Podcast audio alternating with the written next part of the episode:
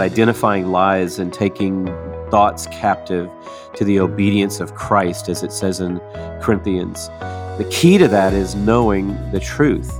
And we don't win by fighting against the lies. We win by clinging to the truth and walking in it. Welcome to the Jesus Calling podcast.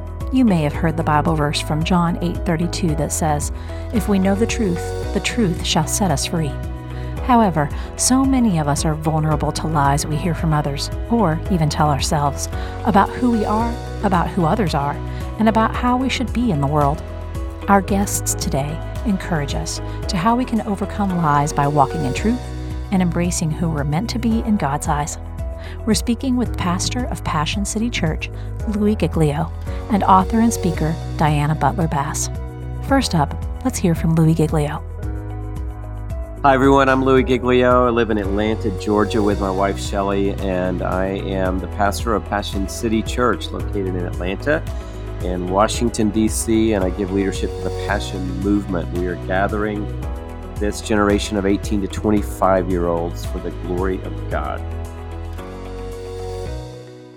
So I wanted to follow God, but I had no clue what that was going to look like. Coming out of high school, it was more likely, if you asked me what I was going to do in life, that I was going to play professional tennis all my life. I was giving most of my daytime hours when I wasn't in school to playing tennis and went to college thinking I was going to go and play at Georgia State University. But all that changed my freshman year. Didn't make the tennis team. God radically called me into ministry.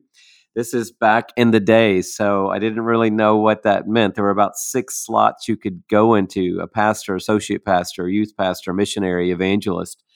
And so I didn't really know what that meant. I just knew without a shadow of a doubt that God wanted me to communicate the gospel to my generation. And so, starting as a sophomore in college, I began on that journey and on that track and had no idea that it would lead me to all the places God has brought me to today, but grateful to still be proclaiming his story.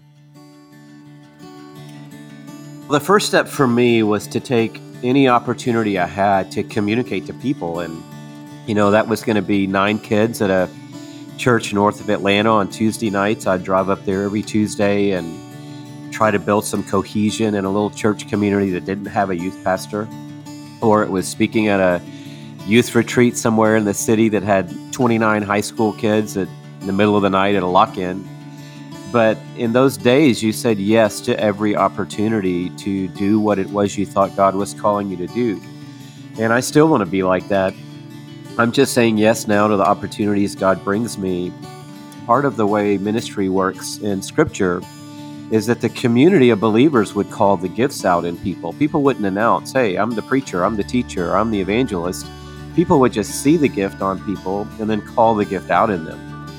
And so when you're doing these early things, you don't want to be a, you know, a thud. You want people going, wow, God really used you, or God spoke to me, or when you do this, I can sense this is God's plan for you. And I began to get a lot of that feedback and affirmation. And thank goodness I wasn't making it about me, but I was just realizing, oh, I'm in my lane and I'm in the lane that God wants me to be in. And all I've got to do is keep staying true and faithful to this calling. And that's really how I've gotten from that moment to this moment. It's just by waking up every day and saying yes to the opportunities that God gives me. We are moving into year 24, into year 25. We started Passion in 1997. Out of 10 years of doing campus ministry at a campus in Texas, and Shelley and I sort of got there the same way we've gotten everywhere. We sense God's leading in a direction that we didn't really see coming. We planted a Bible study at Baylor University and in a few years' time, 10% of that campus was coming on a Monday night to open God's Word together. And we saw God do something phenomenal over a decade of time there. But my dad was disabled here in Atlanta soon into that process and had been declining year after year. And finally, the Lord released us to come from Texas to Atlanta to help my mom take care of my dad. And interestingly, as we arrived in Atlanta after saying goodbye to 10 years of ministry, my dad died suddenly. And there we were in a very murky time of confusion and frustration and in the fog, if you will. We didn't have a ministry or a purpose, and here we were in a new city. And in that little window of time, a seed was planted and a vision was born. And that vision was not for a campus, but it was for the campuses of the nation. Being 18, 19, 20 is that's the crossroad of life. That's where we make the friends that normally shape our future. It's where we make the decisions that sort of clarify our path. And it's where faith is refined. And we wanted to be on that corner for the 20 million university students in America. And so we started a gathering called Passion in Austin, Texas in 1997. And 2,000 college students showed up. It really did mark all of us the four days we spent there. We came back the next year, and the next year, and four years later, 40,000 college students came together for One Day 2000 in Memphis, Tennessee. And we thought that was the end of the vision. Those people are all over the world right now serving Jesus. But the vision continued, and the point of it all is not conferences, it's not events, it's not just gathering lots of people. It's helping students come to this beautiful realization that life is not about them and that life finds its greatest meaning when we make our lives use our gifts and talents for the greatest thing there is. And we believe that's the glory of Jesus. Our message is the same, our core root is the same Isaiah 26 8. For your name and your renown are the desire of our souls. That's still our heartbeat.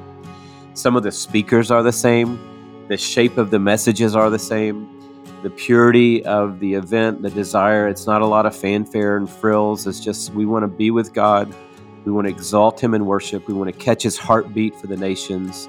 And we want to be sent out, flung out for His glory.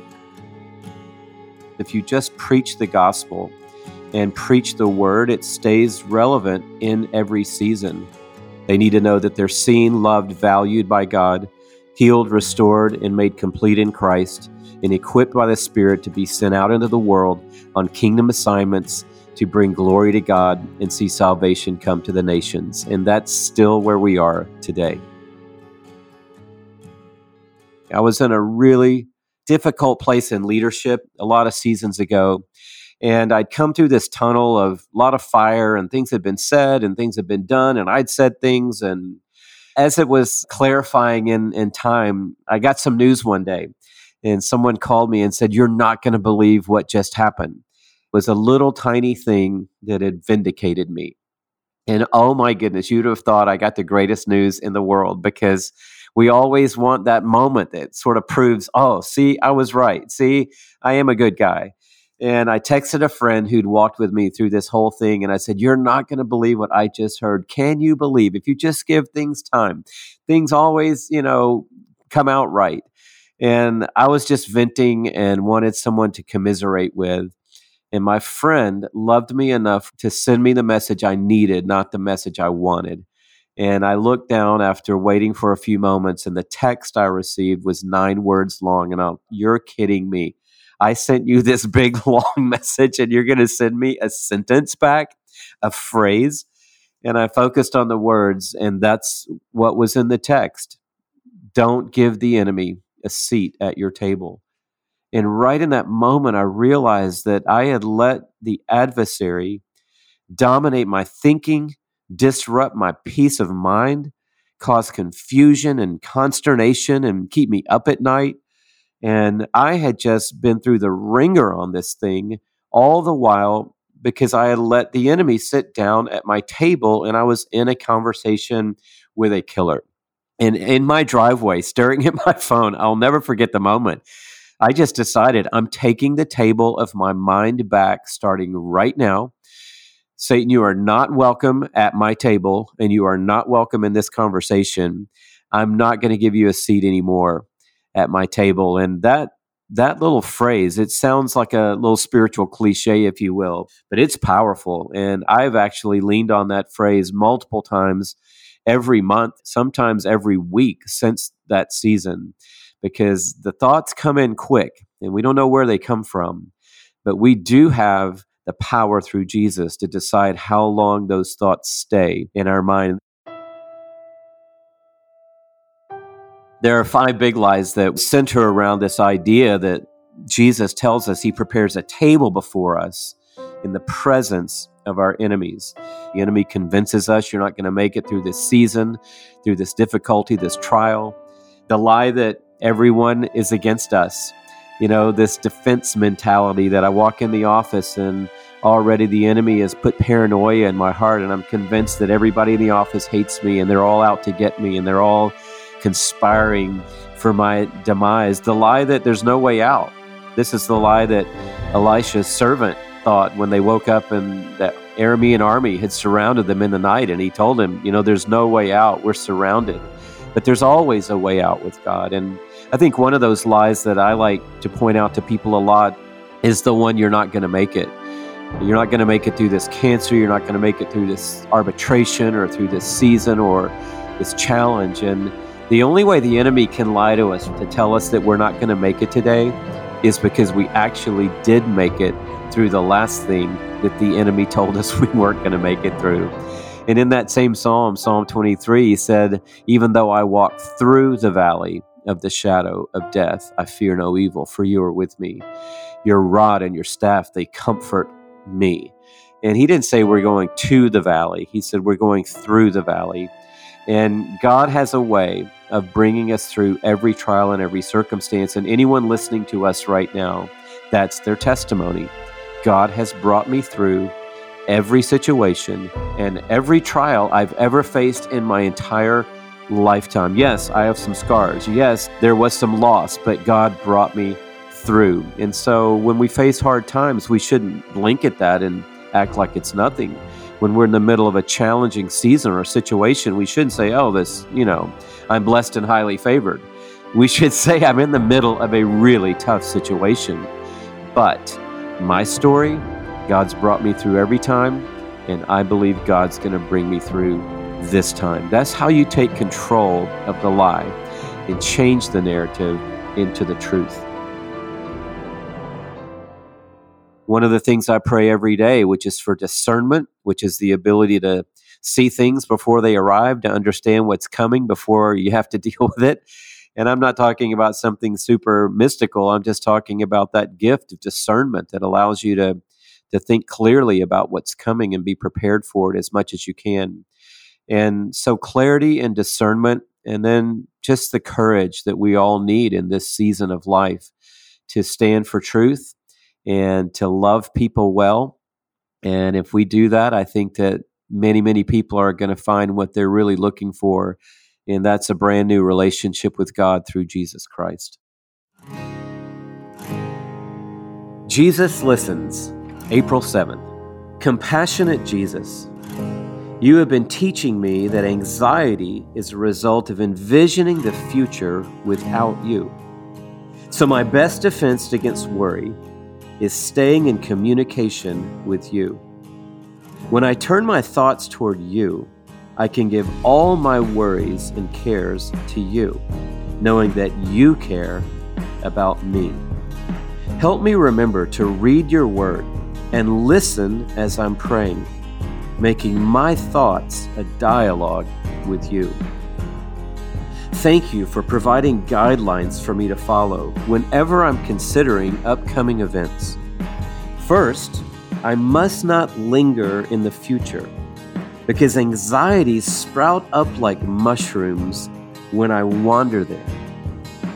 Second, I need to remember the promise of your continual presence and include you in my thoughts as I plan future events.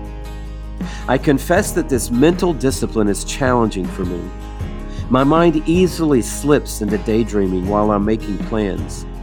But I'm learning that the glorious reality of your presence with me, now and forevermore, outshines any daydream I could ever imagine. In your brilliant name, amen.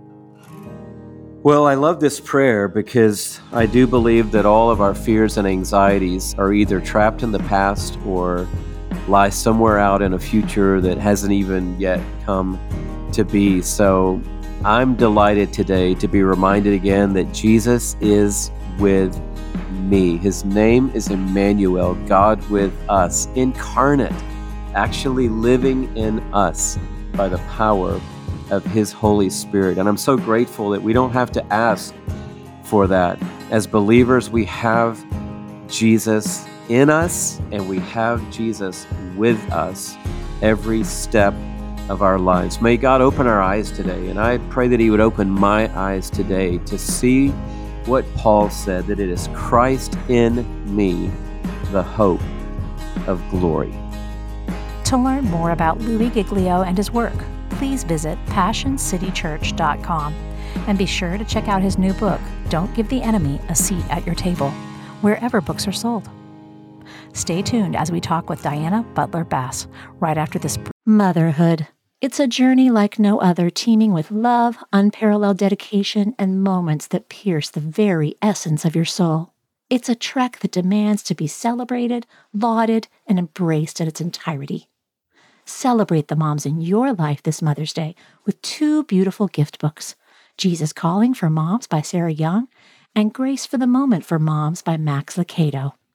These heartfelt devotionals will remind the moms in your life just how special they are. Jesus Calling for Moms and Grace for the Moment for Moms are available now where all books are sold. During times of transition and unknown next steps, it's more important than ever to cling to the promises of God and to tune your ear to what Jesus has to say. Jesus Calling for Graduates is an encouraging compilation of 150 devotions from Sarah Young's brand. Grads will find topics such as discerning God's will, self worth, trust, support, and much more. Jesus Calling for Graduates is perfect for both high school and college graduates as they embark on the next chapter. Look for a special custom edition of Jesus Calling for Graduates, available exclusively at faithgateway.com. Brief message. Christmas is the most wonderful time of the year, but it can also be a season that makes us feel overwhelmed, anxious, and stressed. The good news is you can find peace and hope in Jesus at Christmas time. There's a brand new 365 day devotional prayer book called Jesus Listens from Sarah Young, the author of Jesus Calling. With Jesus Listens, you can strengthen or renew your relationship with God through the continual conversation of prayer. Jesus Listens is perfect if you're busy with life's demands but want to grow in your prayer life, looking for rest and hope from difficult times, or are not even sure how to pray. Jesus Listens makes a great gift to friends and loved ones who also may be struggling with finding peace in their days. By praying Scripture through this daily devotional prayer book, you'll experience how intentional prayer connects you to God, changes your heart, and can even move mountains. For more information on how to get the new 365 day devotional prayer book, Jesus Listens, visit jesuscalling.com slash Jesus Listens. Diana Butler Bass is an award winning author, popular speaker, inspiring preacher, and one of America's most trusted commentators on religion and contemporary spirituality. I'm Diana Butler Bass, and I'm a writer and a teacher.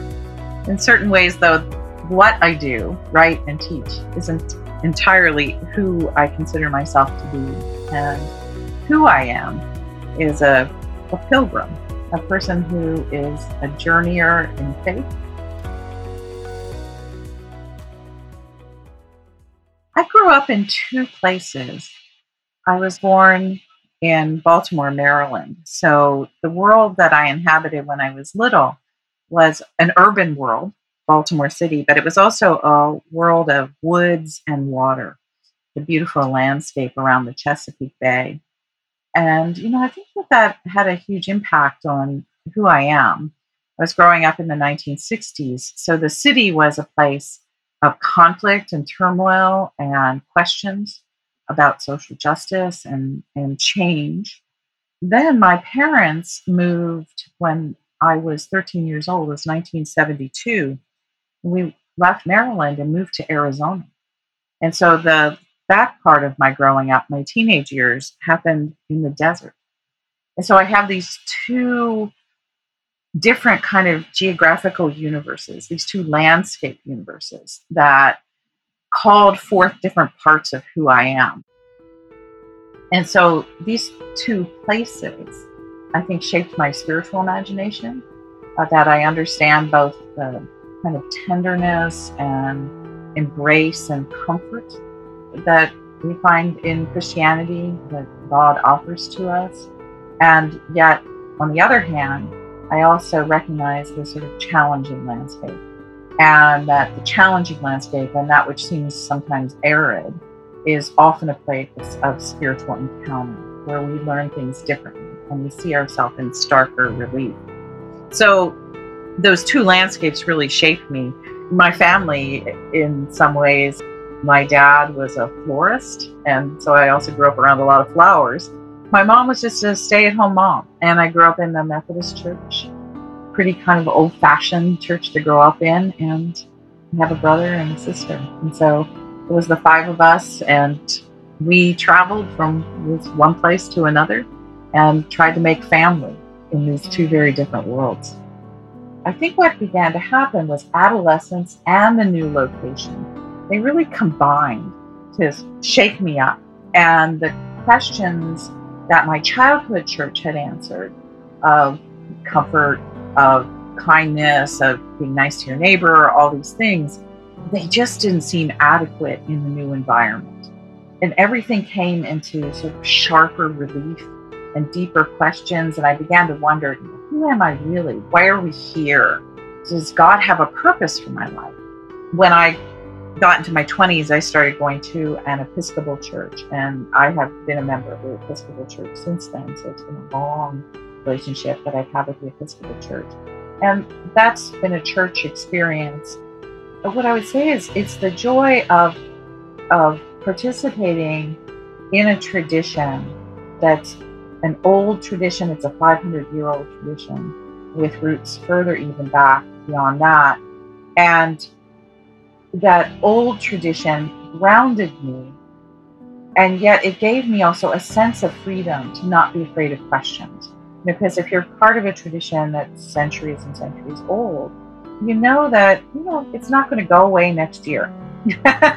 It's going to last. And so you can ask whatever questions need to be asked.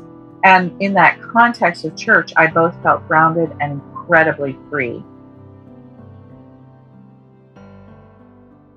I love church, not in a sort of starry eyed honeymoon period or think that church does everything right. I know better. But it's more like a commitment to being in community with others through Jesus in order to know God in ways that I otherwise wouldn't. So I think of church as that kind of storytelling community and how it opens our capacity to see stories that we wouldn't write ourselves. And so that is powerful to me. And then churches wrap those stories in music and prayer and a sense of mission to do justice in the world. And so it becomes more than just hearing a nice story it becomes a nice story that calls, sometimes it's a hard story actually to listen to as well, but it becomes a story that calls forth in us a response. And that response is, you know, sometimes, oh God, forgive me that I have not cared for this neighbor who's been invisible to me. Um, help, help me do better. So sometimes the story calls forth repentance. Um, other times the story calls forth um, joy oh my gosh, look at that story. The prodigal son is really welcomed home. And so if God can welcome that guy back, I'm welcome back. And so to see our lives through those stories is to anticipate that we respond to those stories.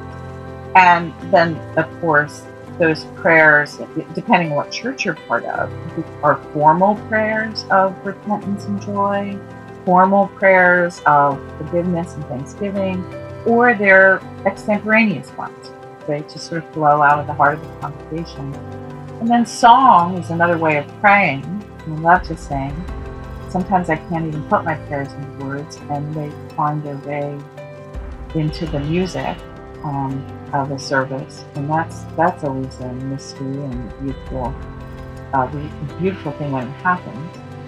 And then finally, every church service of every sort I've ever been to, you know, basically ends with a call for the people of God to remember that what happens in church on Sunday isn't just what church is about, but that real church happens when you go out the door. And so the gathering is a storytelling gathering. It's a gathering of shaping our stories in the language of prayer. It's a gathering of being refreshed and renewed by that prayer that happens in music. It's about being together and strengthening one another, and then it's about going forth. And then church, loving our neighbors, caring for the poor, feeding the hungry, visiting prisoners in jail, all that stuff. That's church. That's what Jesus said would be church in, in Matthew 25. Do that for the least of my brothers and sisters, and you're doing it for me. And so, where do we encounter God? It's, it's out, Jesus is out in the world. And so, so that's all the stuff that I love about church.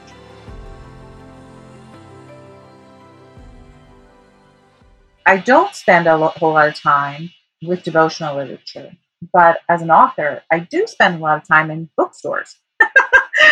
and one of the things I noticed when my last book came out, a book called Grateful, I remember being in Barnes and Noble, and interestingly enough, my book Grateful was right next to Jesus Calling on this the bookshelf. And you know why? I have no idea because the author, my name is at the beginning of the alphabet. and that's not Uh, it's not Sarah's last name, and she's at the other end of the alphabet. And so there those two books were side by side on the on the Barnes and Noble new books shelf. And so I remember I just you know picking it up and thinking, you know, I, I don't know about this author and and you know thumbing through it and I thought, well, this is a helpful devotional. I do appreciate the thoughtfulness of my sister writers who shaped material so that the stories can be read in smaller bits and chunks, you know, and that we can get to know the voice of God in our lives on that daily basis and be reminded of that voice and those intuitions, you know, that are promptings through words written and spoken that do come through devotions. So that's how I got to know Jesus Calling was that our books were on the same shelf I want to encourage people. You know, there's a beauty about being in community. There's a beauty about being in church. Those people who do it well and compassionately. Those are some of the greatest heroes that I know. But there's also a call. Carry your story in such a way that your neighbors want to have coffee and be able to tell your story of Jesus as easily and naturally as I think Jesus. Jesus told his own story. To learn more about the work of Diana Butler Bass, visit her website at dianabutlerbass.com. And you can find her book, Freeing Jesus Rediscovering Jesus as Friend, Teacher, Savior, Lord, Way, and Presence, anywhere books are sold. If you'd like to hear more stories about walking in God's truth, check out our interview with Ben Higgins. Next time on the Jesus Calling podcast, we'll hear from Nigerian gospel singer Sinach, who shares how she's spreading hope with the world through song. The joy of just seeing the expression on people's faces as we minister the music, the joy when we travel and see them come to Christ, open up their hearts. It's so beautiful. It's so beautiful. As we sing the praises of God in different places, people who have never never even given a thought to accepting Jesus Christ as the Lord and Savior, they open up their hearts and accept Him as their Lord and Savior. That's what makes it out. It's such a joy to be a part of what God is doing and be in the middle of it and see people's lives change. Want to hear more inspirational stories of people who have been changed by a closer walk with God? Then subscribe today to the Jesus Calling podcast on Apple Podcasts, Stitcher, or wherever you listen to your podcasts. And please be sure to leave a review, which helps us reach and inspire others with these stories. Plus, if you like seeing our guests as well as hearing them, you can find video interviews available on our YouTube channel at youtube.com Jesus Calling Book on Facebook and on the Jesus Calling Instagram page.